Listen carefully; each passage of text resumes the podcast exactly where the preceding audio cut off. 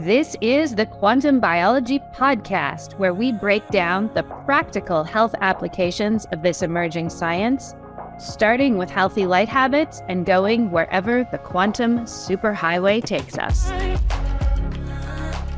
In this episode, we go deep into the quantum biologic perspective on mental health and the gut brain axis with Dr. Kelli Ritter. Former professor and practicing anxiety coach, Kelli has a PhD in counseling, is trained in nutrition for mental health, and is certified by the Quantum Biology Collective. Kelli is also the host of the Nourished Soul podcast, where she has an excellent series on quantum health. Highly recommend. In this conversation, we walk through the journey between physical and mental well being and how regulating our circadian biology is so key to healing both. Kelli explains how suppressing emotions can make us sick and how watching the sunrise helps make the world feel safer.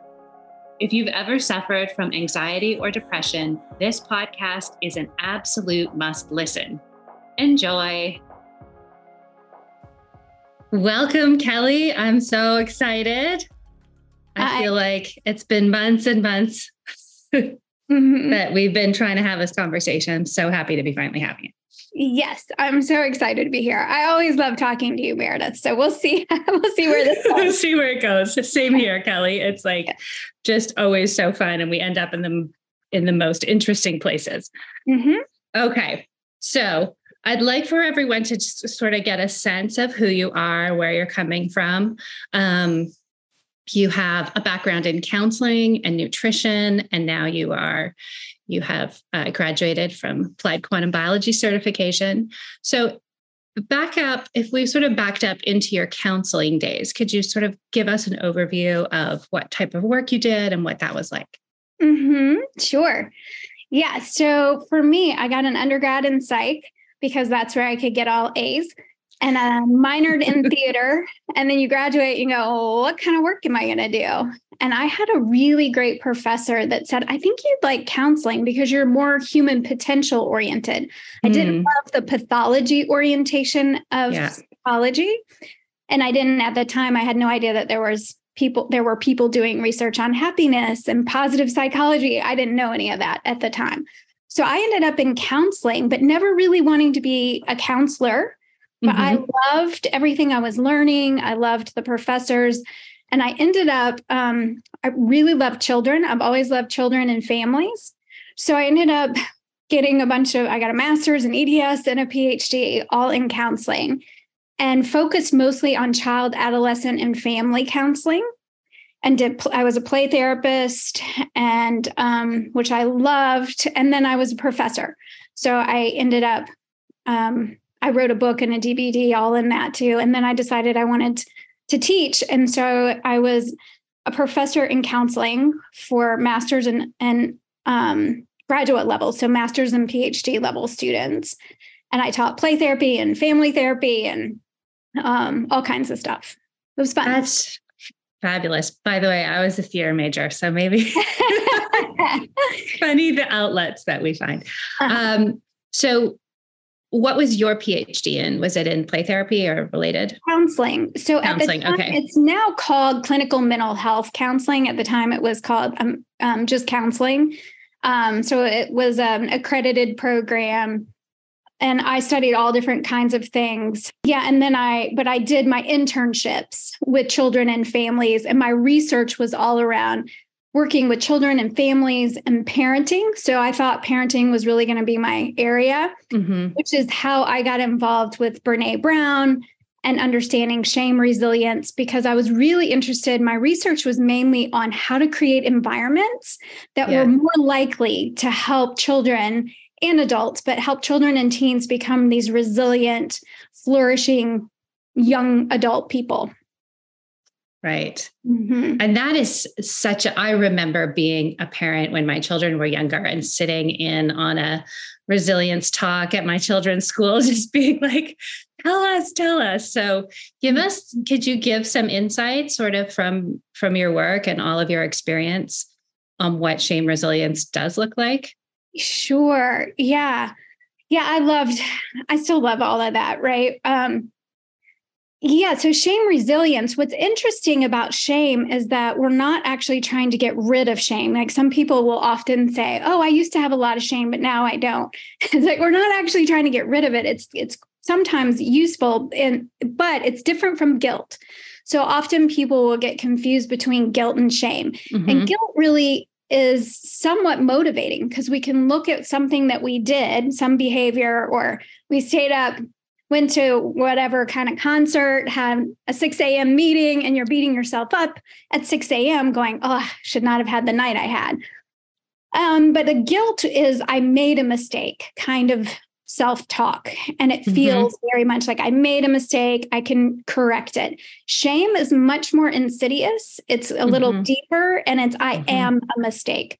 So if your mm. self talk is really more uh, like, I always do this. I'm such a screw up.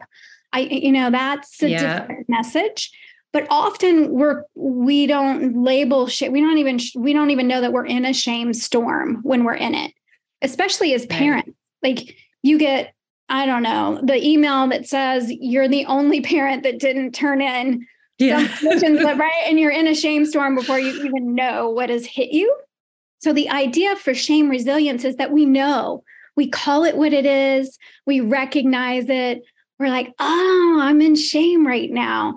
And to be able to reach out to somebody who's earned the right to hear it, our story, to, to when shame is met with empathy, mm-hmm. it just dampens it down, right? It can't right. really survive in that. It's when we shove it down and we keep shoving it down, and it just becomes this secret and it's insidious in that way. So, but once it's out in the light and it's met with another human being that says, "Ah, uh-huh, yeah, I get it. Yeah. yeah. Oh, you're that parent today. Okay. Yeah. I've been yeah. like that me too kind of feeling mm-hmm. of like, oh yeah, I'm not alone. Somebody else understands this. But also there's a ton of research too on this, but being able to recognize when we're in some kind of emotion and then what we need. So, yeah. what do I need right now? And how can I get that? How can I either ask for that or take care of myself in this way? So, that's what shame resilience is. It's similar to any other kind of resilience, right. anxiety resilience, fear resilience, all of that. And I would imagine the tricky part with shame is that um, unlike, say, sadness or maybe even anxiety, you might feel like you don't deserve to have your needs met. Correct. In that moment. Like, I'm yeah. such a screw up. I'm such a failure. Like, I can't believe I did that. Like, I'm not going to try and look for empathy because I don't, I don't deserve it. Exactly. Exactly. And that's how it goes underground, right? right? Just hang on to these things. And what was interesting in the, you know, the early research when i was looking into all of the research it's we don't need at first we need somebody else some some messages in society some teacher somebody even jokingly telling us that we're a screw up or we're not worthy or something. But pretty soon we don't need another human being. We beat up on ourselves plenty. Right. And i'm more concerned about the little you know little sarah who doesn't tell anyone. She has a bad experience at school. The teacher embarrasses her in front of everyone. That could just be embarrassing if she then goes home and says, You will not believe what that witch did to me today, yeah. gets it all out and is met with empathy. That turns into really not much, just this thing that happened. But when she embeds that into who she is and her belief mm-hmm. about her mm-hmm. worthiness and doesn't tell anyone because what's there to tell? Mean, she's the screw up, right? And so then it becomes a part of this unconscious way of being in the world that is not very helpful. Right. Because mm-hmm. I would also imagine, um, and I, you know, speak from experience personally and seeing other people, it's like if if we're almost if we're if it's so internalized, we're we kind of want to also avoid it so that we become people who cannot accept when we have made a legitimate mistake and we do need to say oh made the wrong call there or sorry about that. It becomes very difficult because exactly. it's like a life or death. Like that's yeah. how it used to feel for me. Like i if if i'm wrong i'm dead. Right exactly. I, yes yeah, exactly. I'm i completely understand that feeling. Yes. Mm-hmm. That's exactly it. And that's what we don't want for our kids.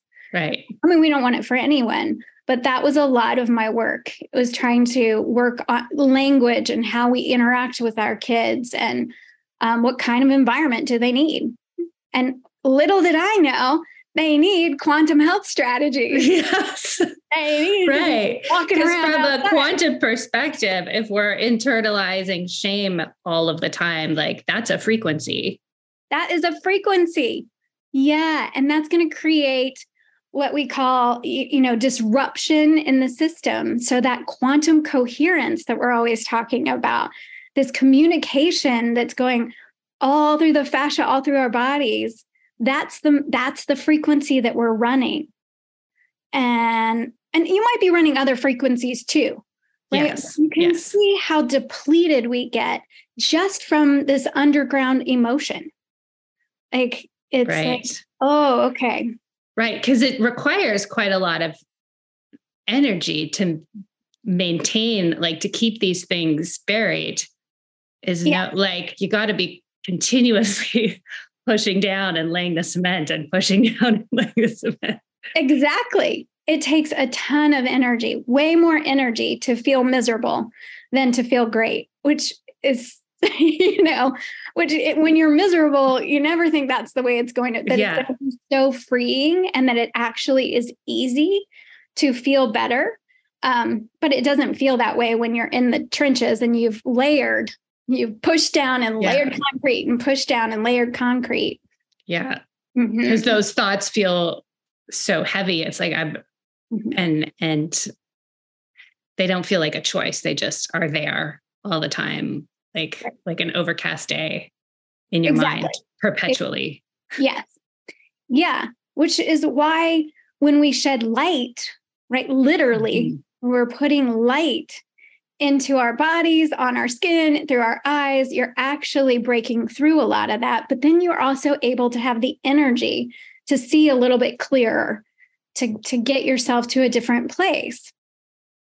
Right. So you were so you did okay, you just brought us here. So little did did we know we needed quantum health strategies. So for somebody who's like, what is this lady talking about? How is going outside in my bare feet and getting some sun going to help with my internalized shame or depression or anxiety or whatever else is weighing us down? Okay, yeah. walk walk us through. Yeah. It took me, I, I will say, it's taken me a long, winding road to get here. And so I get that these simple things about being in harmony with our natural environment, it just seems like that certainly isn't going to cure my chronic anxiety. But I promise it really is going to be a big piece in that foundational puzzle because light is foundational for our health.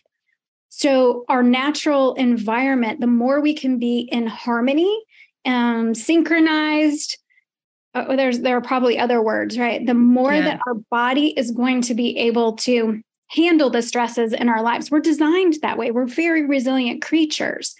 So, the light is actually the piece I think that's missing in mental health. I would say light and circadian rhythms. I don't even think I can separate those two now.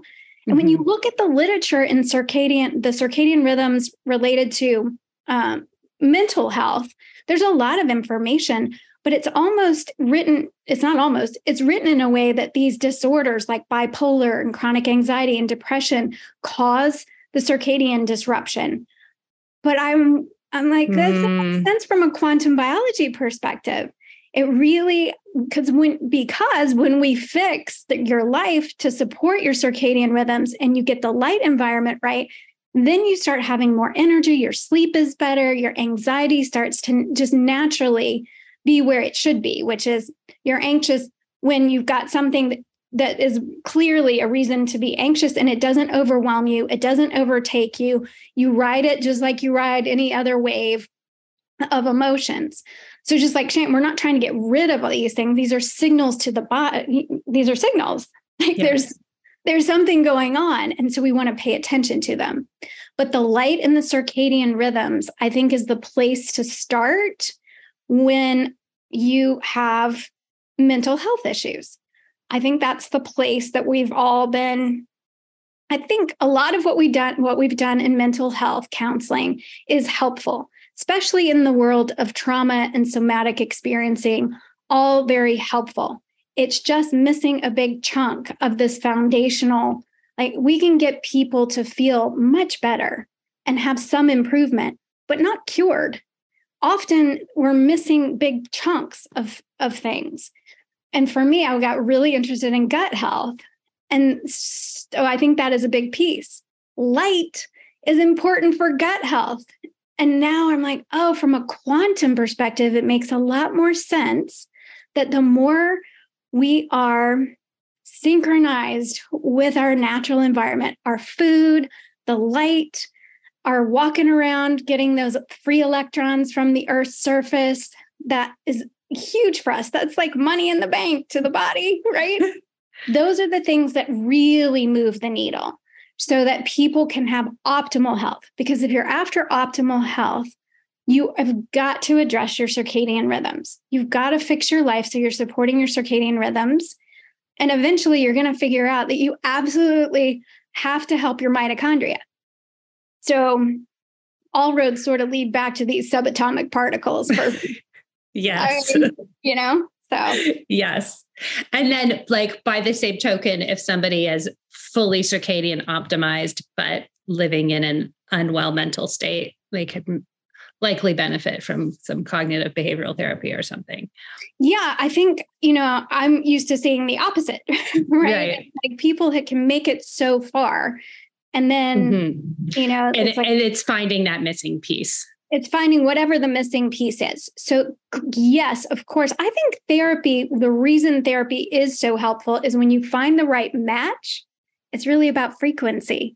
So, when you find yeah. the right match of a good therapist for you, mm-hmm. it is a frequency match. So, the places where you're depleted energetically, they are strong. And they may be depleted in another area, but you're yes. strong there, so it doesn't matter. So it doesn't matter. Oh, I love that way of looking at it any practitioner, yes. not just a therapist, yes. a doctor, anything. yeah. Body worker, whatever. Match. Right. To, to, be companioned is very helpful when you're on a healing journey. Yes. Whether that is um, some kind of group or therapist or a, a practitioner of some sort, very helpful. I don't think that we were meant to, heal alone and that just doesn't yeah it's not the way we were designed yeah so it doesn't seem helpful. possible the way yeah as humans we need each other yeah.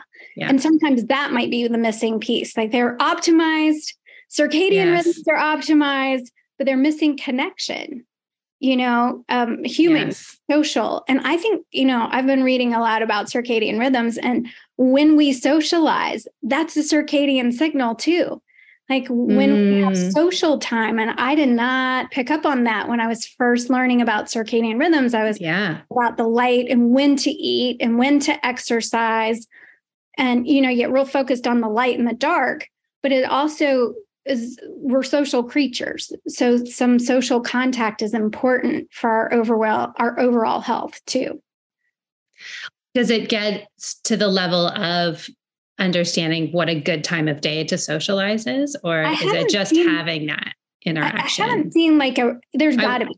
Yeah. Right. I feel like I mean, I would imagine from a evolutionary standpoint, it would be during the day, early evening.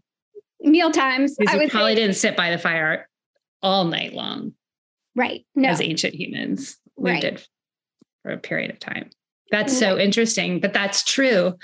And I think Oh, yeah. We were talking about this, I think, on Instagram Live we did of how, yeah, just seeing people that you know in the neighborhood when you're out walking around is a, is a signal, safety, a, safety, safety signal. And mm-hmm. socializing mm-hmm. is a safety signal. Like there, I can be with other people and it's safe and good. And yes, we're yeah, I was just yeah. thinking 50 things just flew through my head. But okay. I'm glad that we brought that up, Meredith, because safety signals, the first thing I learned as a trauma therapist was create safety.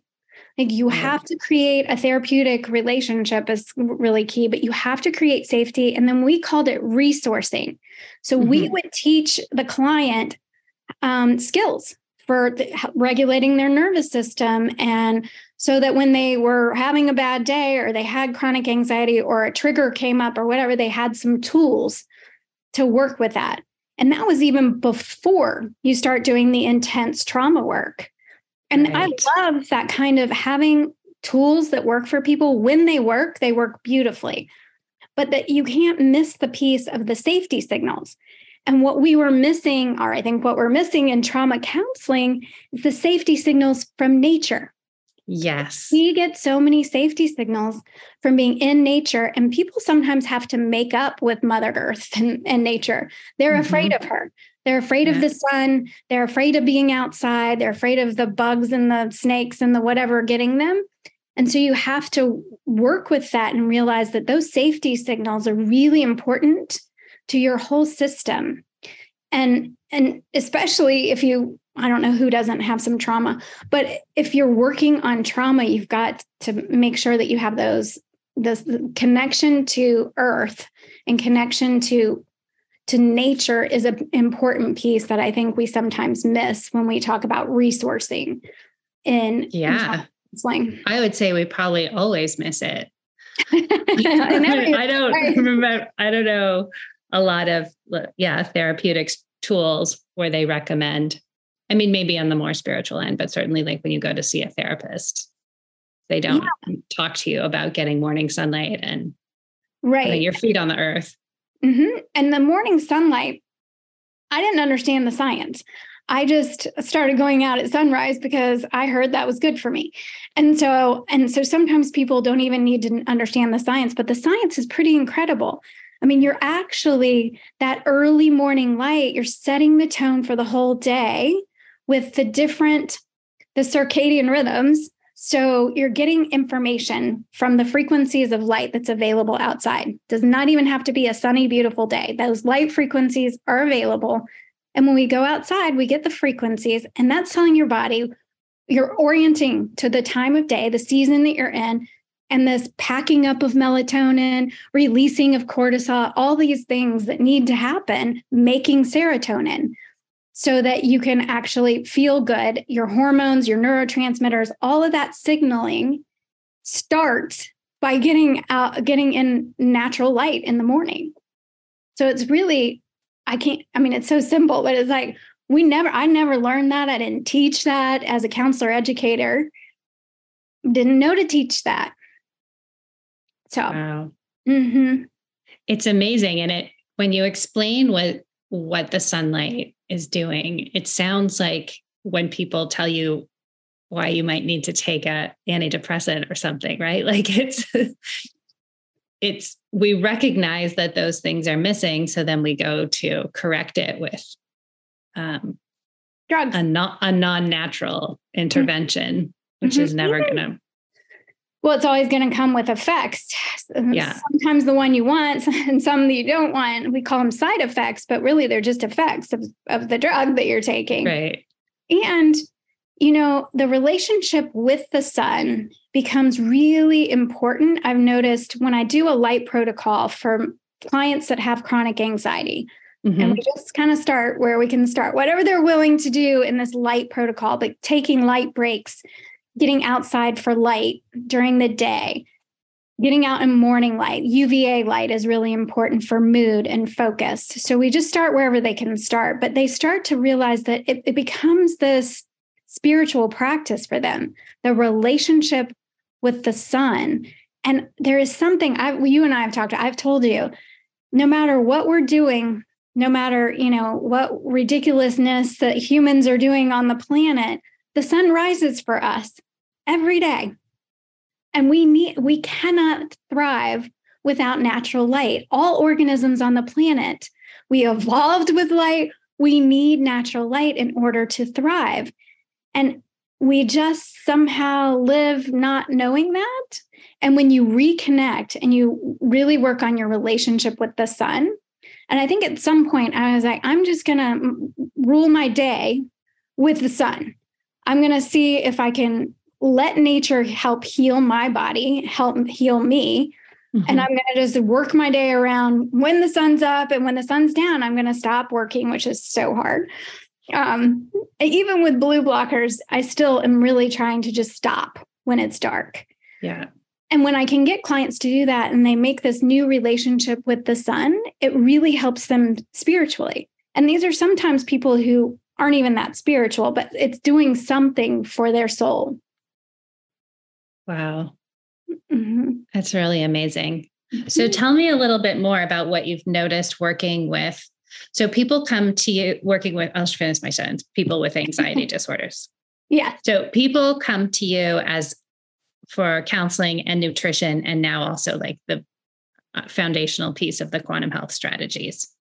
So, right. uh, I think which is a little different than someone just going straight for physical symptoms. So, tell me what you've noticed since you've started incorporating this into your practice.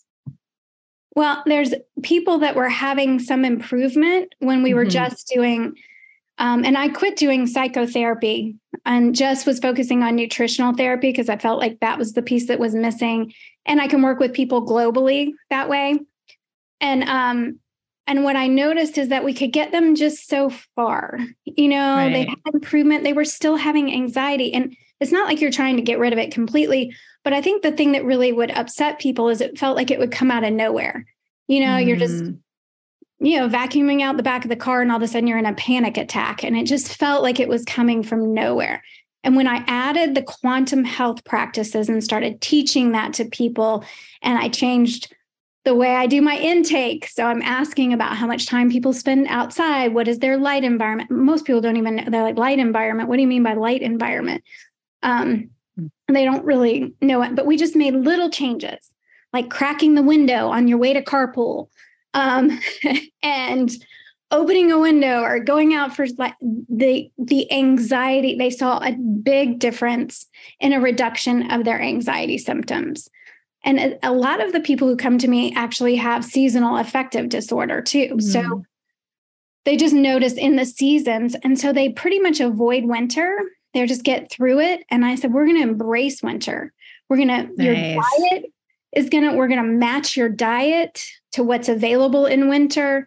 We're going to, ma- you're going to get outside even on crappy snowy days. And it made a huge difference. Like people did not realize they do not need a sunny, gorgeous summer day to feel better.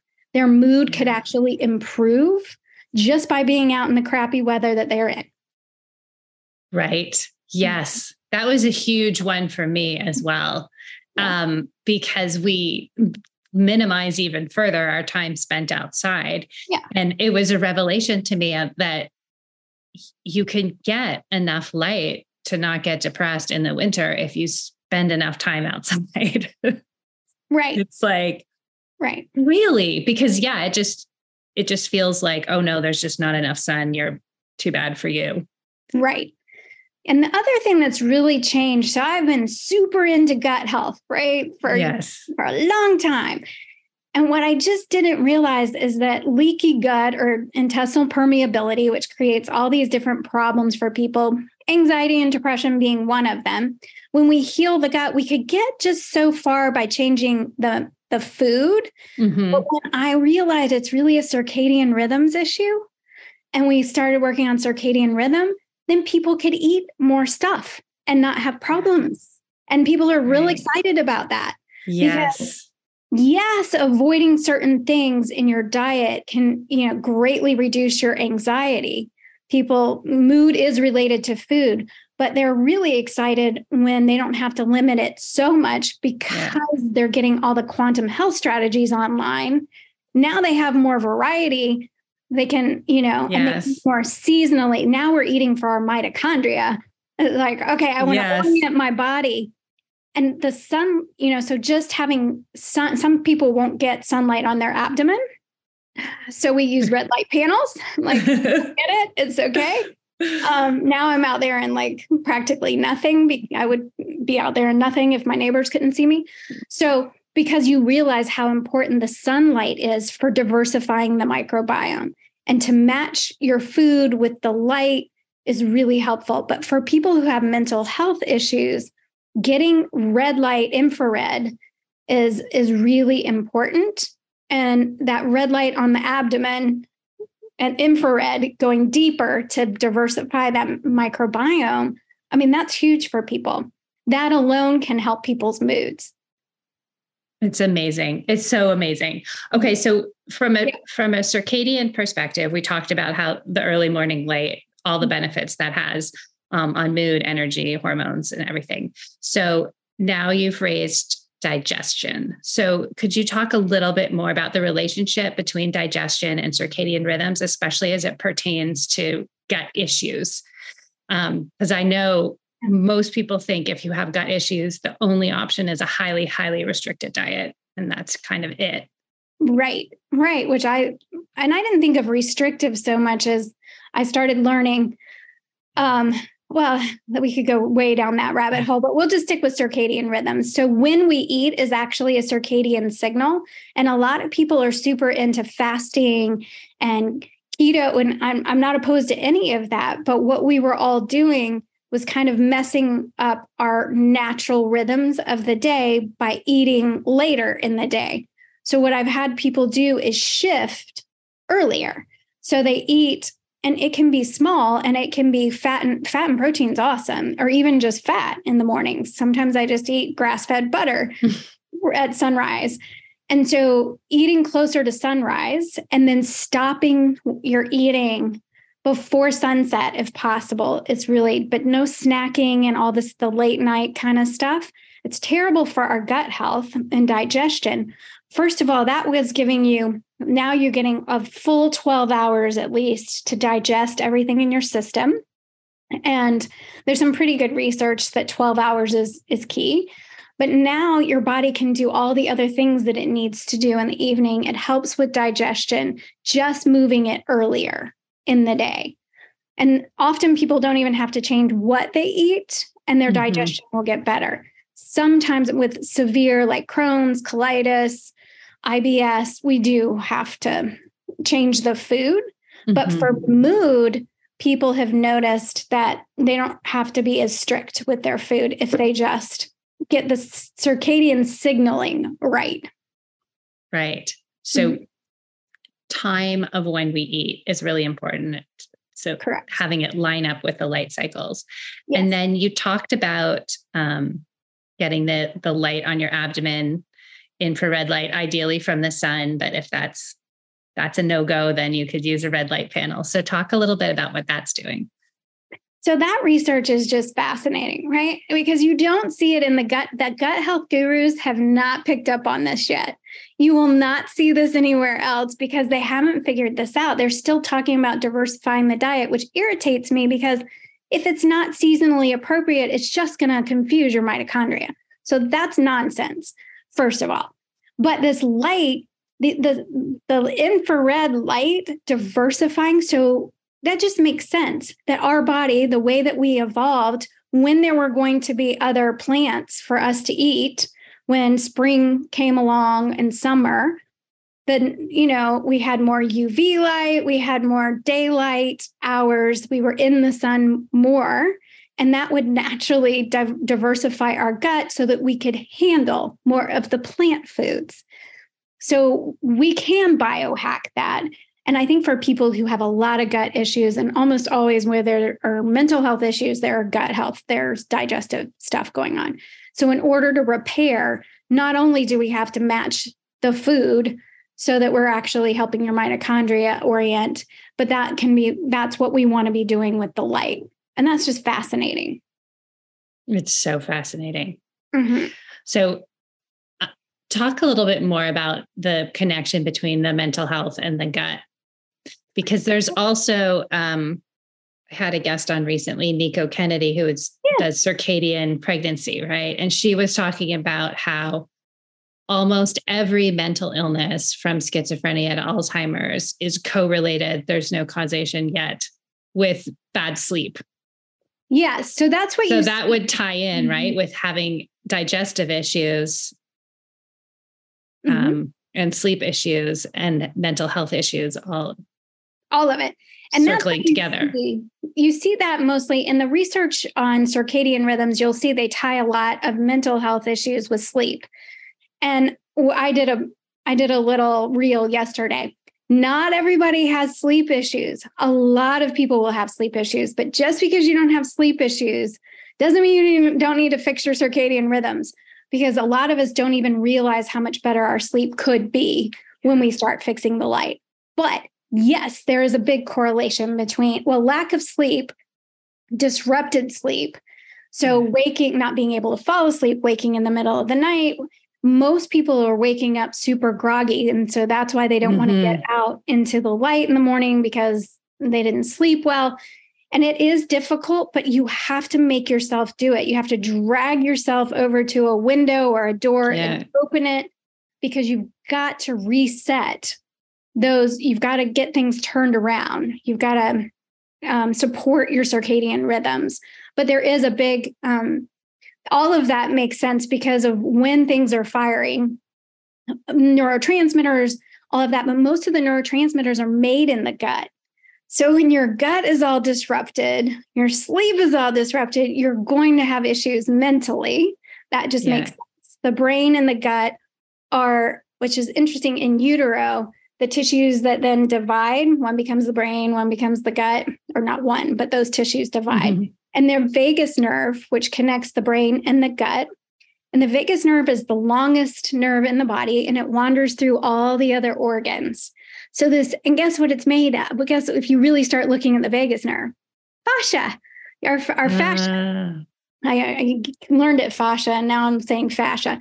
So, right, really quantum the quantum superhighway the super, quantum superhighway so the communication instantaneously all along and the better you know um, the more supported our mitochondria are but also that we're looking for exclusion zone water, right? That's what's yeah. lining the inside and the outside. And, and that's what helps with that communication. Right. So and all of the practices you've just outlined support the production of the exclusion zone water. Correct. Right. That's really you start to to realize it all comes back to the mitochondria, right? Because the mitochondria are making the water and the water in the body it's it then becomes this exclusion zone water, which is structured water. It's the fourth phase that um, Pollack figured out. The 4th mm-hmm. phase of water, it's more like a gel, and it's everywhere in the body. That's what's exciting is that um, it's you know, and this communication. And so when right. we get stuck, the way that we were all taught is more of like we're chemical beings and there are these chemical reactions and so and that's happening mechanical chemical, it's just not nearly as, it doesn't give you a complete picture of what's actually happening. So in mental health, when you're like, oh, okay, so this communication that's going on, we want to make sure that our mitochondria have everything they need to be able to make the special water and of course our ATP, which is energy. And most people that have mental health issues are freaking worn out. They have yeah. fatigue because it is exhausting to yeah. keep running either the anxiety depression roller coaster or an just more on the anxiety side or depression it's bipolar it's all exhausting yeah yeah mm-hmm. life is a long difficult slog every day. Mm-hmm. yes yeah. and it feels so, like a treadmill that you're yes Yes, which doesn't do much to improve mental health when you feel like you're stuck on a mm-hmm. misery treadmill. exactly. Exactly. And the way off of it, yes, therapy, yes, you know, food can be a big piece, but not nearly as important as quantum health strategies. That's going to be what really gets you so that you're not waking up yeah. every day saying, this again, like more of the same, just that treadmill. Yes. Mm-hmm. And so the quantum health strategies, I'm going to uh, yeah. circle back to the structured water for a minute. So the yeah. quantum health strat- strategies are supporting our mitochondria to make this structured water, which is something that is very, in scientific terms, quite a new discovery. So yeah. again, no one's really talking about it. So what does it mean? What would you say the significance is of that structured water and realizing how important it is to to support the creation of it? Yeah. Well, so a lot of people know that dehydration, mm-hmm. like when you're dehydrated and you think of like you're drinking water, I'm dehydrated, that can cause anxiety, depression, that can cause mental health. Think of your entire body. It's not like the sloshy water in the drink, but cellular dehydration, like having no water, like your whole body is just, you know, basically dying for, right. for to be hydrated by this now what we know is exclusion zone water. So you want to do everything you can to have hydrated intercellularly hydrated so that your cells are hydrated. And just drinking water isn't going to do it. You've got to have the other quantum strategies, the quantum health strategies in place to not only so that you have the inputs that your yes. need to be able to make it, but you can also expand that exclusion zone water. The light becomes really important for expanding that. And exclusion zone, what Carrie Bennett has taught me, right, is mm-hmm. that we that expanding that exclusion zone, it literally blocks out anything that's not supposed to be in there won't be in there. And it creates this nice barrier. Plus, it creates enough energy to light a, light bulb when you have electrons where they need to go and this line of protons where they need to go. It's this beautiful um, source of energy that we can utilize. Right. And mm-hmm. we could utilize for healing. Healing. So we go to a therapy session with a with a regulated circadian system. We're going to mm-hmm. have a much different experience than we're than if we've been on the misery treadmill. Yeah, and your brain is going to work better. You're just going to yeah. see things differently. The fog will lift, the insomnia will lift, and mm-hmm. then you're more able to see things, get honest, honest, to get honest about your crap. I mean, yeah, it's just easier to yes. move through life. Yes, and yeah. feel safer. Feel safer. Yeah, I mean, before because yeah, to to have a traumatized person feel safe is like quite a lot of work. but so I would imagine if that person is doing a whole bunch is doing all of these strategies and at least creating that foundational cellular safety, it would be easier to move them into that therapeutic space that you were talking about earlier, that therapeutic safety space. Right. And then a lot of these strategies, um, you know, sometimes people feel like they have more anxiety when they do breath work and it's supposed to help your so right. some things that are very healing to the body, like even bone broth, and they, they it's very disruptive for somebody with anxiety. Like somebody will start taking collagen because they hear collagen is good for them and good for their gut, and they actually increase their anxiety. Well, collagen is what makes up the fascia. So just having more. Oh, so you're just speeding up the anxiety signals. Oh yeah. my God. Oh, oh yeah. So people are, yeah. And then, and the nutrition people, we're all like, yeah, have collagen. You get more collagen. You're, no, no, no. We have But we're just like amplifying a super highway that's carrying toxic messages. Exactly. oh, I know. Believe me, when every time I read some of your hair, I'm like, oh, okay. And if you're not working, if you don't have enough of the exclusion zone water, if you're depleted and basically dehydrated internally, then that all you're doing is adding more collagen. You're not, you're not, you're not working right. on a thing there. Yeah. Right. So it's like improving the messaging system, but the messages are not good. Right. Whereas when the when the structured water is in place, mm-hmm. the messages are different.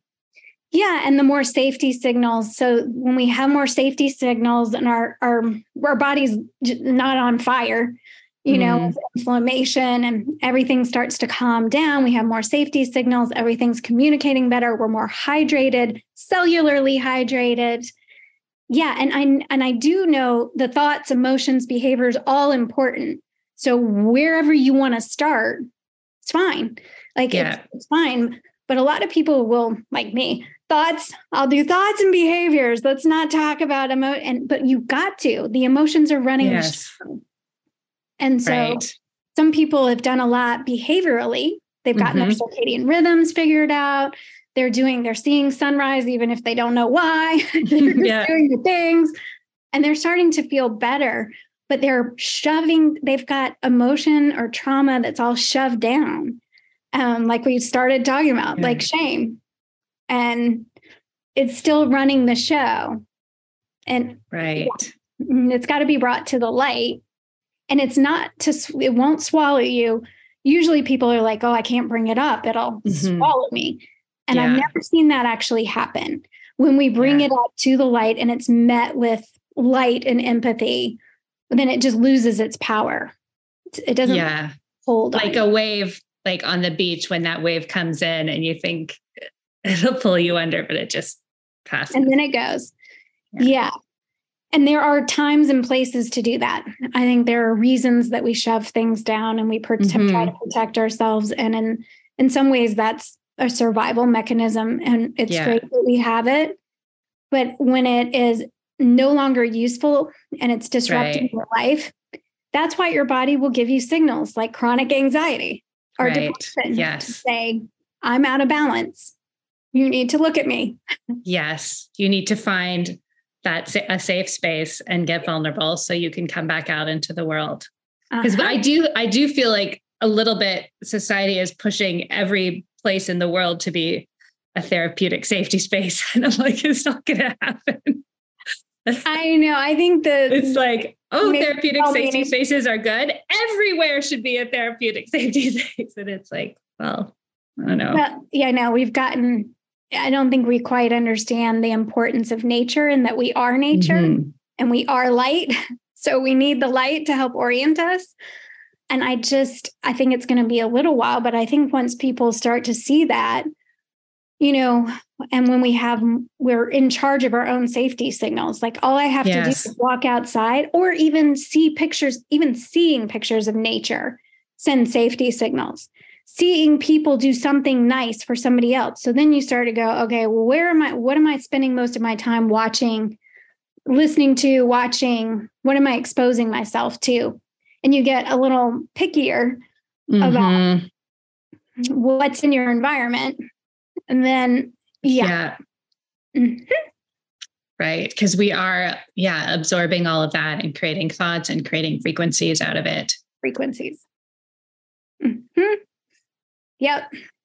Yeah. Because, uh, um, I think it, so. I think it's really interesting and sort of I'm interested in like how people come into their healing because in my experience personally, yeah. And in others I've witnessed, like we we tend to obviously come in through the door that's causing us the most pain.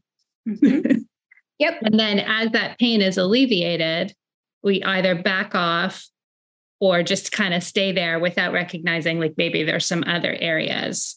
So mm-hmm. like for me, I'm like very comfortable in my head right so i always like gravitate towards the the mental healing strategies but things like where is your body in time and space like how much are you going outside like all of those more physically oriented like i had to experience chronic fatigue at a really intense level before i was willing to shift into these other modalities but i have interviewed people where it was the other way around right like they came through a physical situation. They did all the sunlight and all the food and all the things and everything to do with their body.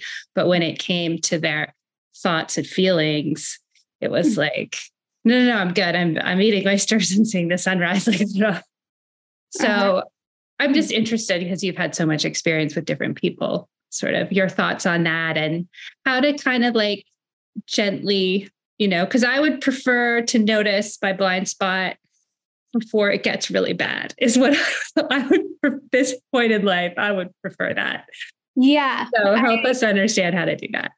Yeah, I, I, was just thinking this would be a great study as a qualitative researcher just to interview people and mm, really what yeah. a great thing to think about is like how do people come to their healing? Almost everyone it's when the poop is hitting the fan.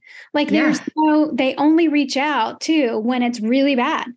Um, because we yeah. are super resilient creatures. We will just keep going. We are sort of designed that way. And so usually it's either their pain is too high, somebody they love's pain is really high, mm-hmm. and they're trying to help them. Mm-hmm. Um, or they somehow get inspired by somebody else's story and get curious about it and just want to know more. Rarely is anybody feel really good and think, "Hey, I wonder if yeah. I think I did. I was like, I wonder if I could feel even better than this. You know, I mean, so it's sometimes just curiosity for people, but usually it's when people are in pain. And to pivot out of that, I don't I don't know that there's another way. Um, out, I think that's as good a way as any. Yeah. Of course, I would love to be aware of my blind spots um, before they hit me, before I hit yeah. something, and then I'm like, I have to pay attention to it. And I think the only way to be aware of blind spots is to know that you've got blind spots. We all do, and to look, look, like keep your eyes open, stay curious about what might be the next blind spot for me. Yeah. And if you get defensive, this is really interesting.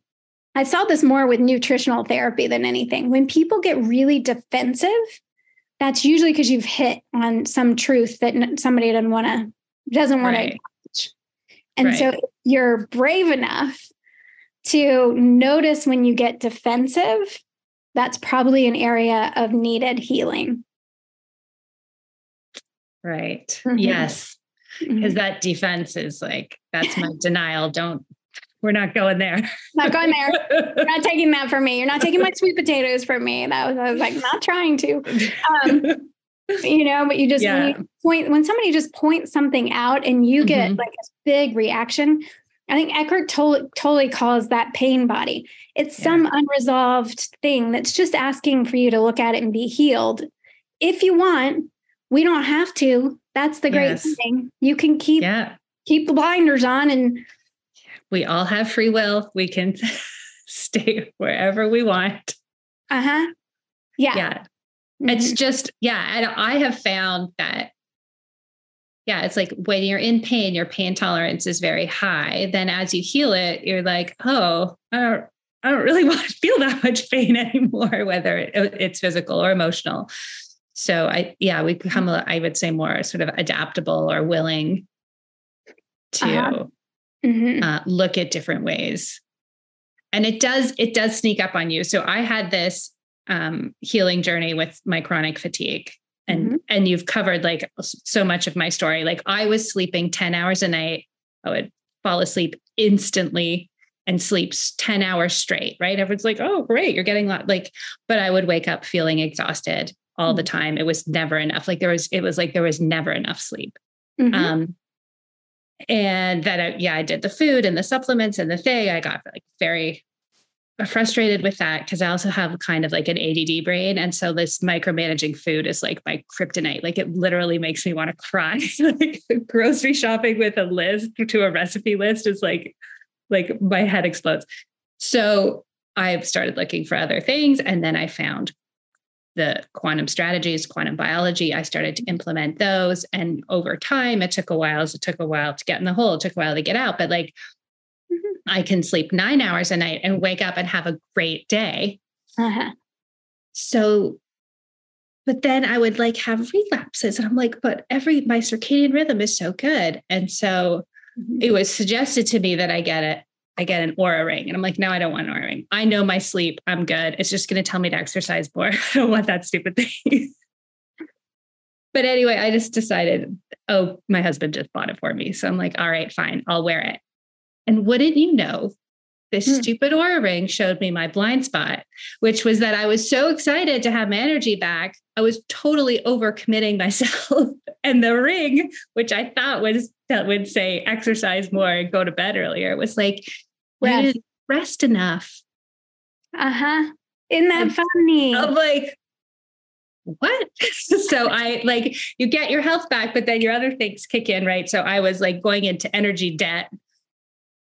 Right. I was so excited to have the energy. I just would fill up my day top to bottom without stopping, and I didn't even know it till this stupid software program on my finger. Yeah. Well, but that was another moment, right? It's like the blind spot. Mm-hmm. You know, we always have to be available for the needs of the moment, I guess. Yeah. And you can call it stupid if you want, or the person that brings up something and you're like, that stupid person told me that I've got to work on my negativity, that I'm too negative, or you know, or something. Like I'm not right. negative, I'm just keeping it real, people. Um, you might, right? It's it might be the blind spot. So wherever it comes from, and you don't have to necessarily be happy about it, but when it hits, yeah. you know it, you yeah. know it, and you're like, okay, okay, I can look at this. I this is a blind spot. I got it. I mean, I I love yeah. example though because it will, and a lot of people will have anxiety like residual anxiety. They feel great and, then they get really worried that the anxiety is going to come back. So now they're yeah. or the fatigue is going to come back or whatever has been going on. And you that is normal to kind of have that experience. Right. Um, but it also could be that, you know, they're overdoing something or whatever. But but there that's normal to have that kind of like, oh no, what will I do if this comes back for a little while? It, it, it yes. Yeah. Yeah. And I think that actually reminds me of something that I think is worth talking about in this conversation, which is that. So we talked about like how we we find our healing through what's causing us the most pain. And then sometimes we get super attached to whatever alleviated that pain. I think you see this yeah. most commonly with food dogma. Right. Exactly. That's exactly what I was thinking. Yep. See it all the time. Yep. Yeah. This diet, blah, blah. but it could it, it could also be, you know, with even circadian stuff, right? Like this is the only thing that, you know. Um, and then I think with that, you know, we get very attached to whatever got us better. Then we can we become big advocates of that. And then when we do have these moments of dips or things come up, and now we're back to where we started is with the shame, right? Like, mm-hmm. oh, but I, I like I'm the circadian lady. Like I should never have a bad energy day. or whatever we're telling ourselves, or we're comparing ourselves to people on Instagram who we think are perfect. Yeah. Yeah. Well, yeah. I'm very familiar with doing that. Don't do that. It's not not a good practice. Right. They're all going to do that. And I think, you know, I'm uh, I think to always just stay open to I, I don't I know not everybody is curious. Like curiosity is one of my signature strengths. That's just kind of yeah. how I am. totally. so I get my, you know, some people are not gonna, that's just not their thing. And at some level, you've got to stay curious. I mean, that's the whole point about shame resilience is staying curious about what's actually happening whatever the emotions are that are coming up, the thoughts that are coming up, the behaviors that are showing up, it's to stay curious about it. And and even to be able to talk about that a little bit in some place where that is comfortable to do. But yeah, if we're not to if we're not to keep evolving and trying different things and seeing what works and I know that different seasons are going to bring different things and I've seen almost always it's some emotion that somebody's not wanting to look at. They're shoving down. Yeah. It's um could be trauma, but uh, almost always it's some emotion that and people are sometimes surprised by it. I myself I um, just had grief come up big time grief and I didn't realize I was carrying around that much grief. And it's yeah. not surprising, you know, I'm like, "Oh, well that makes sense, but it didn't occur to me." that yes. I was carrying around that much grief. My my thoughts yes. weren't grief related. My behavior yeah. wasn't grief related. So when it came up, it was a little surprising. But the mm-hmm. clearing that happened once it came up, and I was like, oh, there it is. And you know, did a little bit of work with it, talked to a therapist, my therapist about it, and said, this is what's come up for me. It didn't yes. take much. It was just feeling it. And then there was a clearing. So, you know, yes Mm-hmm. And that again, I think speaks to being in coherence, right? And being circadian regulated. And and so mm-hmm. when we it's not that we don't have these huge emotions, it's that right. they can move through us because our system is coherent.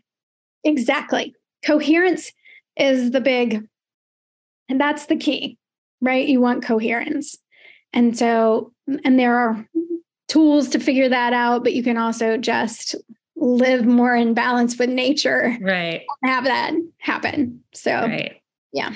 Yes. And so when we when someone does move to living in a circadian regulated way or a quantum regulated way and we do move into that space of safety would it be fair to expect some of these emotions are going to come? Because oh that's a good now point. there's a safe place for it yeah yeah absolutely that things that have been shoved down forever are going to come out um yes i have seen that and often people are surprised that their immune system is so connected to their emotions. So when you're trying mm. to shove things down, you'll get more immune system responses to things where you're, you know, GI issues, all kinds of stuff. And once I don't know, the cat's out of the bag or however you can yeah. look at that, the emotions you, you start to realize, then people can feel a whole lot better because things are actually coming up and out. But sometimes it could come out in a way yeah. that um, people aren't expecting. They might be angrier than usual because they've been shoving anger down for a long time. Right. They might be sad or, yeah. So, mm-hmm. yeah. yeah. And it's okay. It, it usually passes relatively quickly and you learn to ride the waves mm-hmm. of, of these different emotions. And then you learn that your joy is deeper and that your experience of happiness is deeper because you can't just shove down the bad one. We're sort of numbing all yes. of them right at the same time. And so your experience of of feeling joy will also go up, which is nice. Yes. Because yeah. I always love the um the metaphor. I think it's a great visual, right? It's like trying to hold a beach ball underwater. Mm-hmm. That was the a metaphor that was given to me at one point, right? With those emotions. It's like trying to, and it's like even when you're successful, you're still working really hard. Really hard. to keep yeah. that ball underwater. Mm-hmm. And yeah, so what you're saying is we can be in coherence and in a safe place and just let those feelings out. And right. we can like right. float on the water maybe without having to hold all those balls down. Well, and I, I think of most people use a float as a, and you're trying to shove it and then it'll pop up in places, you know, yes, right. takes so much energy to hold the whole thing down. Right. As opposed to actually riding the waves and not holding that stuff down. But then you become more and more appropriate with your behavior, everything when you're in coherence. It sounds like we're saying incoherent, but we're saying you're in coherence. Yes. You're coherent. with that, everything, your behavior starts to actually be more appropriate for what's happening. You're able to, I guess, handle life on life's terms. You have the inner yes. to meet life where it is. And when something's sad, you look sad and you feel sad, mm. and then it passes and you have joy. I mean, it's as opposed to laughing when everyone else is really sad, or, you know, some things mm-hmm. when you're mm-hmm. trying to shove things down, weird things pop up when you're right. not trying to have that pop up. So, right. The other benefit. Yeah, and you can go to work or go wherever you need to go and like deal with the world as it is and then have it because you do have a safe space. Mm-hmm. You're circadian regulated. We have you have you understand what a safe person is. Like I can talk to to this person and tell them some stuff. They'll meet me with empathy. I can move on. This mm-hmm. person, not so much. Not so much. I know. Yeah and yeah, we could talk about that too. Like sometimes that's disappointing because mm-hmm. it's somebody you think is going to be able to handle it and they can't. Right. And that and just to know that that hurts and that's disappointing, but that's not you don't quit trying to find your people at that point. You just yes. know that's not the person you're going to open yes. to about that. Yeah. And even like different people for different things. Like what I've learned over the last few years is that people who are deeply empathetic to my personal experience are not that interested in my opinions on things. mm-hmm. Right. Like there's certain areas, and I'm like, I can't believe they didn't listen to me. And I'm like, oh, I've never tried to talk to them about anything outside of my personal experience before. And now I'm trying to talk to them about things happening in the world. And it's like, oh, that mm-hmm. wasn't the like i'm the one that changed the terms of the relationship by by bringing in whatever COVID or whatever I was trying to get off my chest. yeah, exactly. And that could be a blind spot for a bit where people have to navigate that, right? Yes. Yeah. But what you were saying earlier about like being able to basically like take responsibility, right? Like I can create the safe space that I need. Exactly. And so my feelings were hurt. But then when I really thought about it, I was like, no, I'm the one that changed the rules. Right. Like and that's what that I mean. was my safe person from my emotional experience, but that we've never talked about politics. Like that's not part of the game. Right. So, exactly. And that kind of taking responsibility and seeing clearly, I don't think that happens easily unless you are clearing, like you're cleaning yourself yeah. with the quantum health strategies. Like your brain fog needs to be lifted for you to be able to think through that. To, yes. you know to have your feelings hurt and then go okay well i actually changed the terms. So yeah. Yeah that's it's harder to do when you're all mucky. Yes. Mucky and reactive and scared and yeah mm-hmm. not feeling safe so then when someone responds to you in a way it's like much more triggering uh-huh. Because you don't have a, a safe space to return to within yourself. Right. Mm-hmm. That's it. That's, That's it. That works. mm-hmm. So every yeah, everything works, everything together, all of it. Mm-hmm. Um yeah.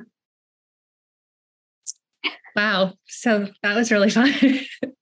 I know. Really? It's always fun to see where we go. I know. I never know where it's going to be. So, any, do you have any final thoughts or anything that's coming to you? Anything you wanted to talk about that we didn't cover? Something that, eh, whatever is there for you, you'd like to say before we wrap? Only thing that's like really like screaming in my head is that it it is all love, like the frequency of love is actually what we're after consistently having that frequency of love. And that's the only thing that was kept coming in my mind of like and this quantum mm. being quantumly connected and finding your people and finding your safety signals you know getting yourself in places where you can feel safe. Yeah. Um i know that's kind of a that can mean a lot of things to people i'm just talking about going barefoot in the in the you know, a pile of dirt or some grass, but um, how important that is. That that that really is love is the medicine, and that these the safety signals are the way to have the frequency of love. Beautiful. Mm-hmm. Yeah. Yeah. I love that. That's perfect. Perfect place to end. Thank you so much, yeah. Kelli. Thank you. What a beautiful conversation. this has been the Quantum Biology Collective podcast. To find a practitioner who practices from this point of view, visit our directory at quantumbiologycollective.org. If you are a practitioner, definitely take a look at the Applied Quantum Biology Certification, a six week study of the science of the new human health paradigm and its practical application with your patients and clients. We also love to feature graduates of the program on this very podcast. Until next time, the QBC.